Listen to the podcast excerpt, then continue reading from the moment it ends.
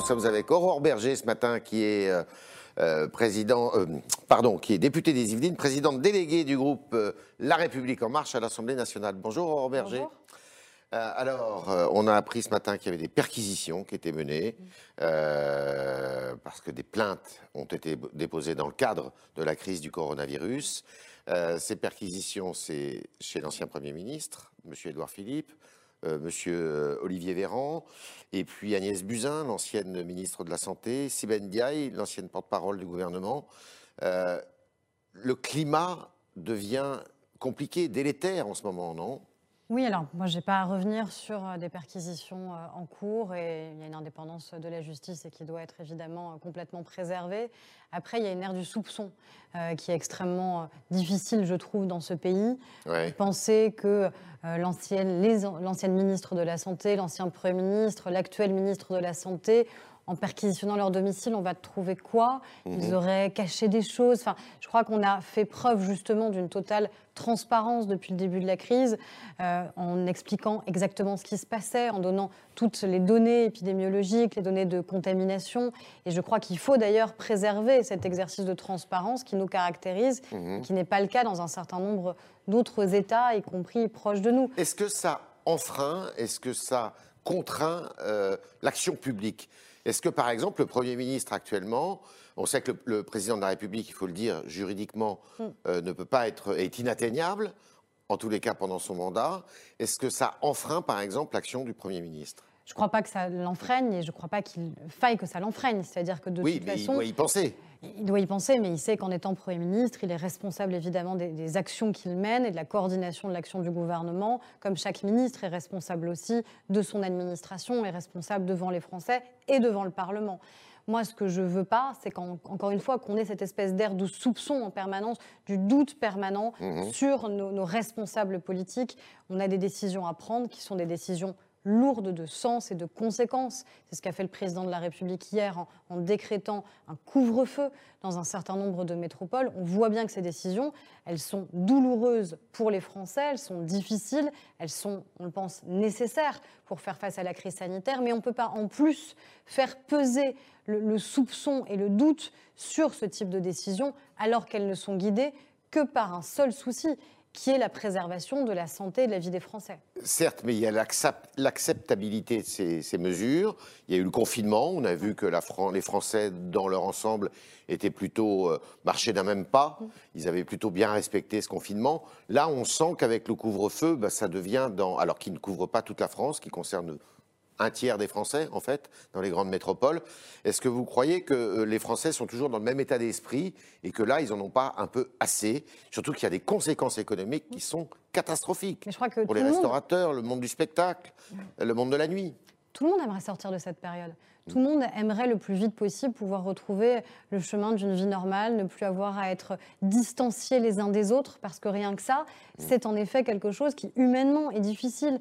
Ne plus pouvoir serrer dans ses bras euh, ses parents ou ses grands-parents, c'est humainement extrêmement douloureux. Mais je crois qu'on a tous respecté les consignes telles qu'elles avaient euh, été énoncées et que les Français ont été extraordinairement responsables dans la période. On l'oublie, mais ça fait sept mois quand même. D'accord, mais- Sept mois qu'on vit déjà Oui, avec un de niveau de contrainte élevé. peuvent toujours l'être Et on va continuer à vivre avec un niveau de contrainte élevé pendant les mois qui viennent. Quand on parle de virus, on a parfois l'impression que c'est saisonnier, que finalement il était là Mhm. Oui. pendant une période, il part, il revient. Non, il est là, il continue à se propager et on ne va pas Mais en sortir C'est une tout de décision suite. grave qui a été prise Oui. hier, celle du couvre-feu. On avait devant nous un président qui était plutôt, euh, je dirais pas sur un style léger, mais qui n'était pas Non. dans la gravité euh, gaulienne, par exemple. Non, mais je ne sais pas s'il faut surjouer une solennité, une gravité. Euh, si jamais il l'avait fait, on aurait dit que c'était une démonstration un peu théâtrale. Bref, le sujet, il n'est pas là. Le sujet, il, il est quelles sont les décisions qui ont été prises? La décision qui a été prise, elle permet à la fois de préserver la vie économique du pays, parce qu'en fait, on est en permanence dans cet arbitrage qui est quasiment impossible. Quand euh, moi, je reçois euh, des chefs d'entreprise, des artisans, des commerçants, commerçants qui me disent mais moi je vais peut-être pas mourir euh, du Covid, mais c'est la crise économique qui va me, tuer. Et dans le même temps, je vois des soignents qui me disent nous, on ne pourra pas tenir en deuxième vague le rythme qu'on a tenu en première vague. Donc vous voyez bien cette tension permanente face à laquelle on est. Point, vous mettez le doigt sur quelque chose que justement les Français ne comprennent pas. Il y a eu la polémique sur les masques, il y a eu la mm. polémique sur le, le, dépistage, il y a eu la polémique sur le traçage avec cette application Stop Covid qui va être changée et puis celle sur la capacité d'accueil des hôpitaux. Le ministre de la Santé dit, euh, avant les vacances, euh, on va se mettre en, ordre de marche, pour une éventuelle deuxième vague. La deuxième vague est là et on voit que, rien n'a changé. Parce que je crois que sur ce sujet, il y a une incompréhension. Oui, on peut augmenter nos capacités en réanimation, on l'a fait. Mmh. On l'a fait au prix d'un lourd tribut de nos soignants euh, qui ont été sous tension permanente pour le permettre sous tension aussi du système de soins, puisqu'on a dû déprogrammer des soins qui n'avaient pas l'urgence vitale de la même nature que celle d'une réanimation, et sous tension économique évidemment, avec des moyens extrêmement importants qui ont été déployés. Donc on est passé de 5 000 lits de réanimation à 12 000 lits de réanimation. Mmh. Mais ce qu'il faut comprendre, c'est qu'aucun d'entre nous n'a intérêt à ce qu'on ait besoin à nouveau d'avoir 12 000 lits de réanimation qui sont occupés. Donc toutes les mesures qui sont en cours de déploiement, elles sont en cours de déploiement pour éviter qu'on y arrive. Pourquoi? Pas parce qu'on n'est pas prêt à mettre les moyens financiers, on les met les moyens financiers. Mmh. Pas parce que nos soignants ne sont pas prêts à se mobiliser, ils sont mobilisés depuis le premier jour. Parce qu'être en lit de réanimation, ça veut dire qu'on n'aura pas réussi à freiner la propagation du virus. Ça veut dire pour les personnes qui sont en réanimation un risque évident de mortalité accrue ou un risque de séquelles extrêmement importantes. La réanimation, ce n'est pas de la convalescence. On est sur des pathologies qui sont extrêmement lourdes et graves. Donc le sujet, il n'est vraiment pas d'augmenter les capacités, mais de faire en sorte qu'on n'ait pas besoin de le faire. Est-ce que vous êtes d'accord pour euh, dire que, euh, je dirais, le, sujet principal du débat politique aujourd'hui, c'est le Covid, et que mmh. tout euh, dans le débat politique en vue de la présidentielle va tourner autour de cela? Est-ce que pour Emmanuel Macron joue son mandat là? Je ne sais pas s'il joue son mandat sur ce sujet. Je pense qu'il y a d'autres sujets de préoccupation dans la vie quotidienne des Français, notamment les enjeux de sécurité, les questions régaliennes, qui sont, à mon avis, extrêmement importantes. Ce qui est certain, c'est que oui, on sera jugé sur notre capacité à avoir tenu cet équilibre quasiment impossible sur à la fois la crise sanitaire et la gestion de la crise sanitaire, et mmh. donc le risque de décès ou de personnes qui auraient des séquelles de cette crise sanitaire, et la crise économique. Et c'est cette tension en permanence qu'on doit résoudre. Comment on fait pour envoyer des messages qui apparaissent parfois comme étant contradictoires aux Français, et de dire oui, la vie économique doit continuer. Oui, on doit continuer à travailler partout où c'est possible et privilégier le télétravail quand vous le pouvez. Donc oui, la vie économique doit continuer pour des raisons euh, évidentes, euh, sociales. Et dans le même temps, on doit se prémunir du maximum d'interactions sociales. Vous voyez bien que le ton a changé dans le débat politique quand même. Euh, ah ben, c'est sûr que le ton est, beaucoup plus, est de plus en plus dur, de plus en plus violent. Et donc ça va tourner autour de ça bah, Pour l'instant, ça tourne autour de ça. Moi, je ne peux pas vous dire si dans six mois, dans un an, ça tournera exclusivement autour de ça. Mhm. Ce qui est certain, c'est qu'aujourd'hui, l'intégralité du débat politique, parce que les questions principales des Français, elles tournent autour de la crise sanitaire et de ses conséquences sociales, humaines et économiques. Emmanuel Macron, c'est qui tout double? Je ne sais pas, parce que je n'ai pas envie d'être dans, dans, ces métaphores-là, tout simplement. Ce que je sais, c'est qu'il a annoncé hier des mesures qui sont difficiles, difficiles à mettre en œuvre par les Français pour les Français, mais qui sont, à mon avis, absolument nécessaires et qui tiennent, je pense, à cet équilibre-là. On ne veut pas avoir un reconfinement généralisé, parce qu'on sait que le reconfinement généralisé, ça a des conséquences humaines et sociales qui sont lourdes, et ça a des conséquences économiques qui sont désastreuses. Là, on a déjà des secteurs économiques qui sont encore plus sous tension du fait du couvre-feu. Je pense notamment à tout le monde culturel, je pense évidemment au secteur de la restauration, au secteur de la nuit, comme vous l'avez dit. Donc ça veut dire qu'il va falloir des accompagnements spécifique, non pas juste sur 2020, mais sur 2021, sur 2022, parce le plan de relance, les conséquences... Le plan de relance que M. Le Maire avait présenté, de 100 milliards d'euros, est-ce qu'à votre avis, il risque d'être obsolète à très court terme Non, je ne pense pas qu'il le soit, parce qu'il y a deux choses. Il y a l'urgence de l'accompagnement des secteurs qui sont en tension. Ça, c'est quelques Donc ça, c'est déjà presque 500 milliards d'euros qui ont été déployés et qui vont, qui vont se poursuivre. Hmm. Quand on dit que le chômage partiel sera pris en charge à 100% dans les secteurs les plus touchés, donc sur l'hôtellerie, sur la restauration, l'événementiel, le sport, la culture, Donc ça veut dire qu'on continue l'accompagnement de, l'urgence liée directement à la crise sanitaire. Mmh. Et après, on a la question évidemment de la relance et comment on fait en sorte que sur l'année 2021, on ait bien le rebond économique qui pour l'instant est euh, prévu, pressenti, mais que celui-ci soit amplifié, amplifié aussi dans un sens écologique extrêmement important qu'on a souhaité, qui est une direction qu'on a souhaité donner au plan de relance. Est-ce que la majorité présidentielle, qui avait tendance à se fracturer sur pas mal de sujets, est-ce que, à votre avis, elle est soudée derrière le président de la République Elle est soudée pour une raison évidente, parce qu'on a un impératif d'unité nationale quand on est en crise et en urgence sanitaire, économique et sociale. Et en vérité, j'ai du mal à voir quelles étaient les autres alternatives. il y a des sujets qui vous divisent, par exemple celui de l'IVG. Euh, vous, vous étiez favorable à l'allongement de la durée euh, d'accès à l'IVG de 12 à 14 semaines. Que nous avons voté majoritairement. Vous êtes la numéro 2 à l'Assemblée nationale du parti présidentiel. Le président de la République et le ministre de la Santé étaient contre. Alors, le président de la République, est-ce que vous croyez que c'est le moment Le président de la République, il s'est pas du tout exprimé sur le mais sujet. on sait qu'il était Non, non, les, les on dit, ça veut, ça, veut rien dire en politique. Est-ce que c'est le moment de mettre sur la table ce genre de sujet? Mais pourquoi? Parce qu'il y a des moments où la question des droits des femmes ne devrait pas se poser. J'ai pas dit ça. Non, mais, il y a toujours des bons moments pour que la question des droits des femmes ne se pose pas dans ce pays. Hmm. Et donc, je pense que c'est pas parce qu'on est en crise sanitaire que ça ne doit pas se poser. Justement, quand on a été en crise sanitaire, quand il y a eu la période de confinement, quelle a été l'une de nos principales préoccupations? Les violences. Les violences faites aux femmes et les violences intrafamiliales faites aux enfants. La question aussi de l'accès aux soins d'un certain nombre de femmes et notamment leur droit d'accès à l'IVG. Donc oui, ces questions en crise sanitaire aussi, elles existent. Et sinon, vous savez, ce sera jamais le bon moment de les traiter. Je crois qu'on a eu raison de voter cette loi. Alors, vous vous êtes présenté à la présidence du groupe à l'Assemblée nationale contre Christophe Castaner, ancien ministre de l'Intérieur. C'est lui qui l'a emporté, mais finalement de façon euh, euh, à l'arraché, j'ai envie de dire. Euh, est-ce que vos relations avec lui sont bonnes? Oui, la question, elle ne se peut pas du tout poser de cette manière-là. La question, c'était l'orientation qu'on avait envie de donner à notre Vous groupe Vous n'avez pas la même orientation que lui, donc pas sur le, fond, mais sur la méthode, sur la manière avec laquelle on souhaite que ce groupe puisse vivre. Moi, je suis persuadée, et je crois que c'est une volonté extrêmement forte des députés du groupe, qui l'ont démontré aussi, notamment dans la proposition-là que vous évoquiez sur l'IVG, mhm. de démontrer quelle est la, vie parlementaire, quel est l'apport des parlementaires. Vous savez, on est, on est pris en étau depuis 2017 parce qu'on a à la fois le soupçon permanent entre les frondeurs et les godillots, on serait soit l'un soit l'autre, mais on ne pourrait pas être dans une ligne médiane mhm. de soutien à l'action du président de la République qu'on a contribué à faire élire, euh, et en même temps de capacité à avoir aussi nos propres idées. Et puis, il y a aussi ce que les Français nous renvoient, c'est-à-dire on a la fin du cumul des mandats. Donc comment on fait pour démontrer notre action concrète auprès des Français dans les territoires alors qu'on n'est pas maire, président de département ou de région? Et puis il y a cette volonté très forte de démocratie beaucoup plus directe, la Convention citoyenne pour le climat. Donc c'est quoi la place et le rôle d'un parlementaire dans ce, nouvel ordre-là? Et je crois qu'il faut qu'on démontre qu'on a des apports très concrets et politiques. Les élections régionales qui étaient prévues pour le mois de mars, on ne connaît pas la date, est-ce qu'elles auront lieu au mois de mars? Il y a une consultation qui est en cours à la fois des différents partis politiques. Il va y avoir aussi un comité qui va être mis en place indépendant pour pouvoir juger de l'opportunité ou pas de les maintenir. Ce qui est certain, c'est qu'on ne peut pas rééditer ce qui s'est passé au moment des élections municipales, c'est-à-dire un premier tour et puis plusieurs mois après un second tour. Donc, si les élections municipales, les élections départementales et régionales doivent s'organiser, alors il faut être sûr du premier et du second tour et qu'il n'y ait pas d'ambiguïté là-dessus. Est-ce que vous, votre sentiment, c'est quoi? C'est qu'il faut les reporter?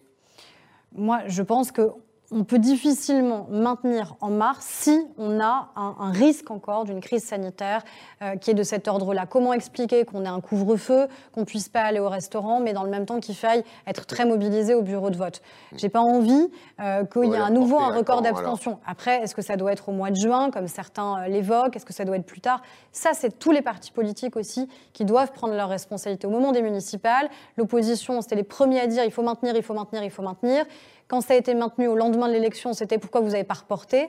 Donc là, il faudrait que chacun aussi soit très au clair sur ses intentions par rapport à la date euh, des prochaines élections. Est-ce que vous jouerez un rôle? Est-ce que vous serez candidate à ces, élections? On verra. Pour l'instant, ce n'est pas défini. Moi, je souhaite qu'on puisse avoir des candidats à la République en marche, une majorité présidentielle. Je crois qu'on a un apport politique qui est essentiel. Bah, je crois qu'il est le mieux placé de manière très claire pour la région Île-de-France, pour la majorité présidentielle. Et à ce moment-là, ça l'obligerait à quitter son fauteuil de ministre Je ne crois pas que ça l'obligerait à quitter son poste de ministre. Je crois qu'il est un ministre de l'Éducation nationale depuis trois ans au travail, reconnu pour ce qu'il a fait. Il a des réformes essentielles qu'il va continuer à porter. La loi sur le séparatisme, vous savez qu'il y a mmh. un gros volet sur malheureusement les risques qui existent euh, sur les associations de soutien scolaire, les risques de déscolarisation, d'où ce qu'on veut mettre en place sur la, scolarisation obligatoire des trois ans, euh, qui n'est pas pour entraver la vie des familles, mais qui est pour faire en sorte qu'il n'y ait pas un enfant qui échappe aux lois de la République. Et donc je crois que ce qu'il porte aussi sur ces valeurs-là, sur ces valeurs républicaines, ferait du bien à la région Île-de-France. Avec un problème qui est celui de l'islamisme notamment évidemment malheureusement le séparatisme islamiste. On est avec euh, Aurore Berger ce matin au Talk Le Figaro, pardon pour les petits euh, dérangements du début. Et on continue avec vos questions, chers internautes, qui sont posées ce matin par Juliette Saint-Jean.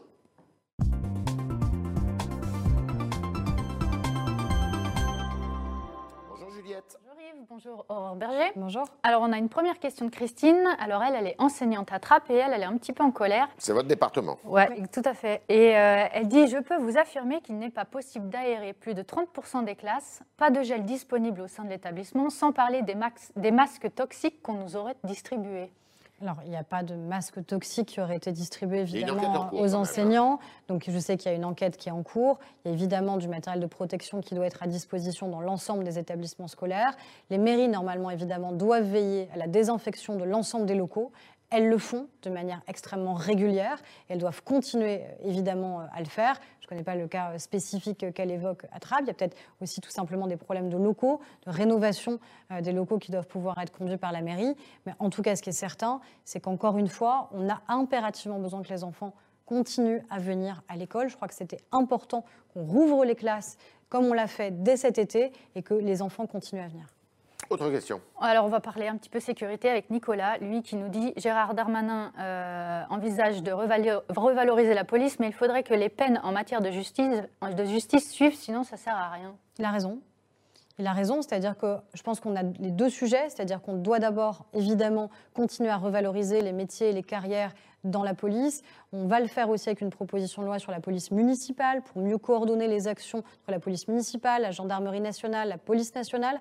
Mais si on n'a pas une réponse pénale qui suit derrière, alors ça veut dire que finalement nos policiers, eux, le travail qu'ils conduisent sur le terrain, ensuite n'est pas, pas mis en œuvre. Il n'y a rien de pire que d'avoir quelqu'un, un individu qui a été arrêté, qui a été interpellé et qui derrière reparaît libre dans la rue. Donc on a un vrai sujet on, le sait, on l'a dit au garde des Sceaux, je crois qu'il en est tout à fait conscient, sur la réponse pénale dans notre pays. Est-ce que vous estimez que M. Dupont-Moretti, euh, justement, est l'homme qu'il faut, justement, pour muscler la réponse pénale? Bah, Je crois qu'il prend le problème aussi à la racine. Lui, il parle de sentiment d'insécurité, on n'a pas l'impression. Non, mais moi, moi, je pense qu'il n'y a pas, l'impression qu'il prenne la mesure de la chose. Je parle, moi, jamais de sentiment d'insécurité. À partir du moment où on a un sentiment d'insécurité, ça veut dire qu'on vit déjà en insécurité parce qu'on change la nature de ses comportements.